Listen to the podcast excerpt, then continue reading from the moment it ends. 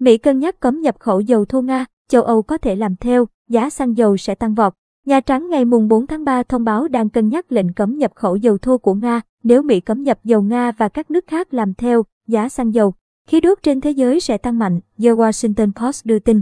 Trong khi dầu thô nhập khẩu của Nga chỉ chiếm một phần nhỏ trong thị trường dầu của Mỹ, động thái của Mỹ có thể có tác động lớn đến giá nhiên liệu thế giới nếu nhiều nước khác, gồm các quốc gia châu Âu, áp dụng các biện pháp trừng phạt tương tự đối với Nga vì nước này tấn công Ukraine.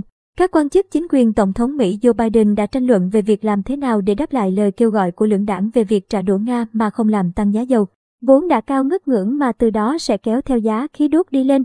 Thư ký báo chí Nhà Trắng James Psaki nói với các phóng viên hôm mùng 4 tháng 3 giờ Mỹ rằng, chính quyền đang xem xét một loạt lựa chọn nhưng không muốn làm gián đoạn nguồn cung năng lượng toàn cầu hoặc làm tăng giá xăng dầu. Giá dầu của Nga thấp và có thể giảm nữa. Theo một quan chức Nhà Trắng giấu tên, chính quyền Biden sẽ không dùng các lệnh trừng phạt để ngăn các nước khác mua dầu khí Nga. Thay vào đó, giới chức đang tìm cách hạn chế những mặt hàng Mỹ sẽ nhập khẩu từ Nga. Hiện tại, nhiều nhà kinh doanh dầu mỏ quốc tế đang tránh mua dầu của Nga. Một doanh nghiệp nhập khẩu nói rằng giá dầu Nga thấp hơn từ 25 đến 30 USD mỗi thùng so với các loại dầu tương đương của các nước khác. Giá dầu Nga có thể giảm nữa nếu Nga hết chỗ chứa dầu. Tuy nhiên, giá dầu thế giới hiện vẫn ở mức cao. Hôm mùng 4 tháng 3, Giá dầu thô Brent tiêu chuẩn đóng cửa ở mức hơn 118 USD mỗi thùng. Ông Robert McNally, chủ tịch của Rapidan Energy Group, Mỹ, một công ty tư vấn năng lượng, nói rằng lệnh cấm của Mỹ đối với nhập khẩu dầu từ Nga sẽ không tạo ra sự khác biệt lớn trong triển vọng cung và cầu toàn cầu. Nga chiếm khoảng 3% lượng dầu nhập khẩu của Mỹ vào năm 2020, theo cơ quan thông tin năng lượng Mỹ. Nga sẽ bán lượng dầu thô và sản phẩm xăng dầu đó ở nơi khác. Chúng tôi sẽ có thể mua ở một nơi khác, ông McNally nói. Tuy nhiên, ông cảnh báo rằng tình trạng tranh mua và thiếu hụt cục bộ sẽ xảy ra. Đầu tiên, người ta đổ xô tới Mỹ để nhập khẩu xăng dầu, rồi khi nguồn cung của Mỹ cạn, họ phải tìm đến những nước khác. Shell, công ty sẽ rút khỏi các liên doanh với Gazprom, thuộc sở hữu nhà nước của Nga và đường ống dẫn khí đốt Nord Stream 2 nối Nga với Đức, nói rằng họ đã ngừng hầu hết các hoạt động liên quan đến dầu của Nga. Một phát ngôn viên của Shell cho biết công ty có kế hoạch giảm hơn nữa việc sử dụng dầu Nga khi có sẵn các loại dầu thô thay thế. Tuy nhiên, công ty cho biết, hiện tại, thị trường nhỏ hẹp nên tương đối thiếu các lựa chọn thay thế. Lưỡng đảng kêu gọi cấm nhập dầu thô Nga, vũ khí hóa năng lượng. Chiều mùng 4 tháng 3, giá dầu thô WT ở mức 115,2 USD mỗi thùng, tăng gần 7% trong ngày và tăng hơn 20 USD trong tuần, Oil Price đưa tin. Trong khi đó, dầu thô Brent được giao dịch ở mức 117,7 USD mỗi thùng, tăng gần 6,6% trong ngày và tăng hơn 19 USD trong tuần. Các nghị sĩ Mỹ thuộc cả hai đảng Dân Chủ và Cộng Hòa đang gia tăng sự ủng hộ đối với các biện pháp hạn chế, ngăn chặn nhập khẩu năng lượng của Nga. Đầu tiên, các đảng viên Cộng Hòa kêu gọi hạn chế nhập khẩu dầu Nga, đồng thời yêu cầu tăng sản lượng dầu và khí đốt trong nước, cùng với việc triển khai các sáng kiến về biến đổi khí hậu. Chủ tịch Hạ viện Nancy Pelosi cũng lên tiếng ủng hộ ý tưởng này. Tôi ủng hộ điều đó, cấm đi. Bà Pelosi nói khi được hỏi về nhập khẩu dầu của Nga tại cuộc họp báo hàng tuần của bà. Áp lực lên chính quyền Biden gia tăng hôm mùng 3 tháng 3 khi một nhóm lượng đảng gồm 18 thượng nghị sĩ đưa ra dự luật cấm nhập khẩu năng lượng Nga.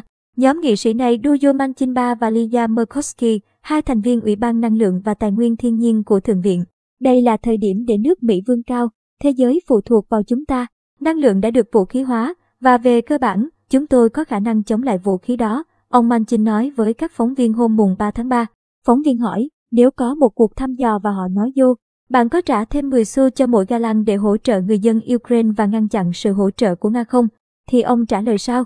Ông Manchin đáp, tôi sẽ sẵn lòng trả thêm 10 xu cho mỗi ga lăng. Sự ủng hộ của đảng Dân Chủ đối với việc chấm dứt nhập khẩu năng lượng Nga còn vượt xa ông Manchin. Thượng nghị sĩ John Hickenlooper cho rằng lệnh cấm sẽ đẩy nhanh quá trình chuyển đổi mà chúng ta đã thấy thành năng lượng dựa vào mặt trời, gió và nước. Sự tăng tốc trừng phạt sẽ chỉ giúp Mỹ độc lập hơn trước những tình huống tương tự. Thượng nghị sĩ Rob Horman, một đảng viên Cộng hòa, nhận định lệnh cấm nhập khẩu dầu Nga là một động thái thân thiện với môi trường. Ai nghĩ rằng dầu Nga đang được sản xuất theo cách lành mạnh hơn với môi trường so với dầu Mỹ? Ông Popman nói với các phóng viên hôm mùng 3 tháng 3, cách họ sản xuất bẩn hơn nhiều, sau đó họ phải gửi dầu đến đây bằng tàu. Điều này cũng sẽ tạo ra rất nhiều khí CO2. Vì vậy, quan điểm cho rằng nếu chúng ta cắt nguồn dầu của Nga thì sẽ gây hại cho môi trường sẽ là sai lầm, mà phải ngược lại mới đúng, ông Popman nói. Lo ngại GI Á dầu thô sẽ tiếp tục tăng. Tuy nhiên, Một số thành viên đảng Dân Chủ tiếp tục lo ngại rằng họ sẽ bị chỉ trích khi áp dụng một chính sách làm tổn hại nguồn thu của Nga nhưng cũng có thể làm tăng giá năng lượng vốn. Đã tăng vọt, các thị trường chính của Nga ở Trung Quốc và Ấn Độ có khả năng vẫn sẽ mở, chưa đóng lại. Trong khi đó, châu Âu có thể cảm thấy gánh nặng của lệnh cấm quốc tế. Nhìn chung, Nga xuất khẩu khoảng 5 triệu thùng dầu thô mỗi ngày và khoảng 60% trong số đó xuất sang châu Âu. Ông McNally nói, giá dầu thô sẽ tiếp tục tăng đến khi rủi ro biến mất hoặc suy thoái kinh tế xảy ra. Đây là một phép toán tàn bạo. Lãnh đạo phe đa số trong Thượng viện Charles Kimmer đang xem xét đề xuất cấm nhập khẩu dầu Nga. Nhiều nghị sĩ của cả hai đảng đang thúc giục các công ty dầu khí Mỹ tăng cường sản xuất.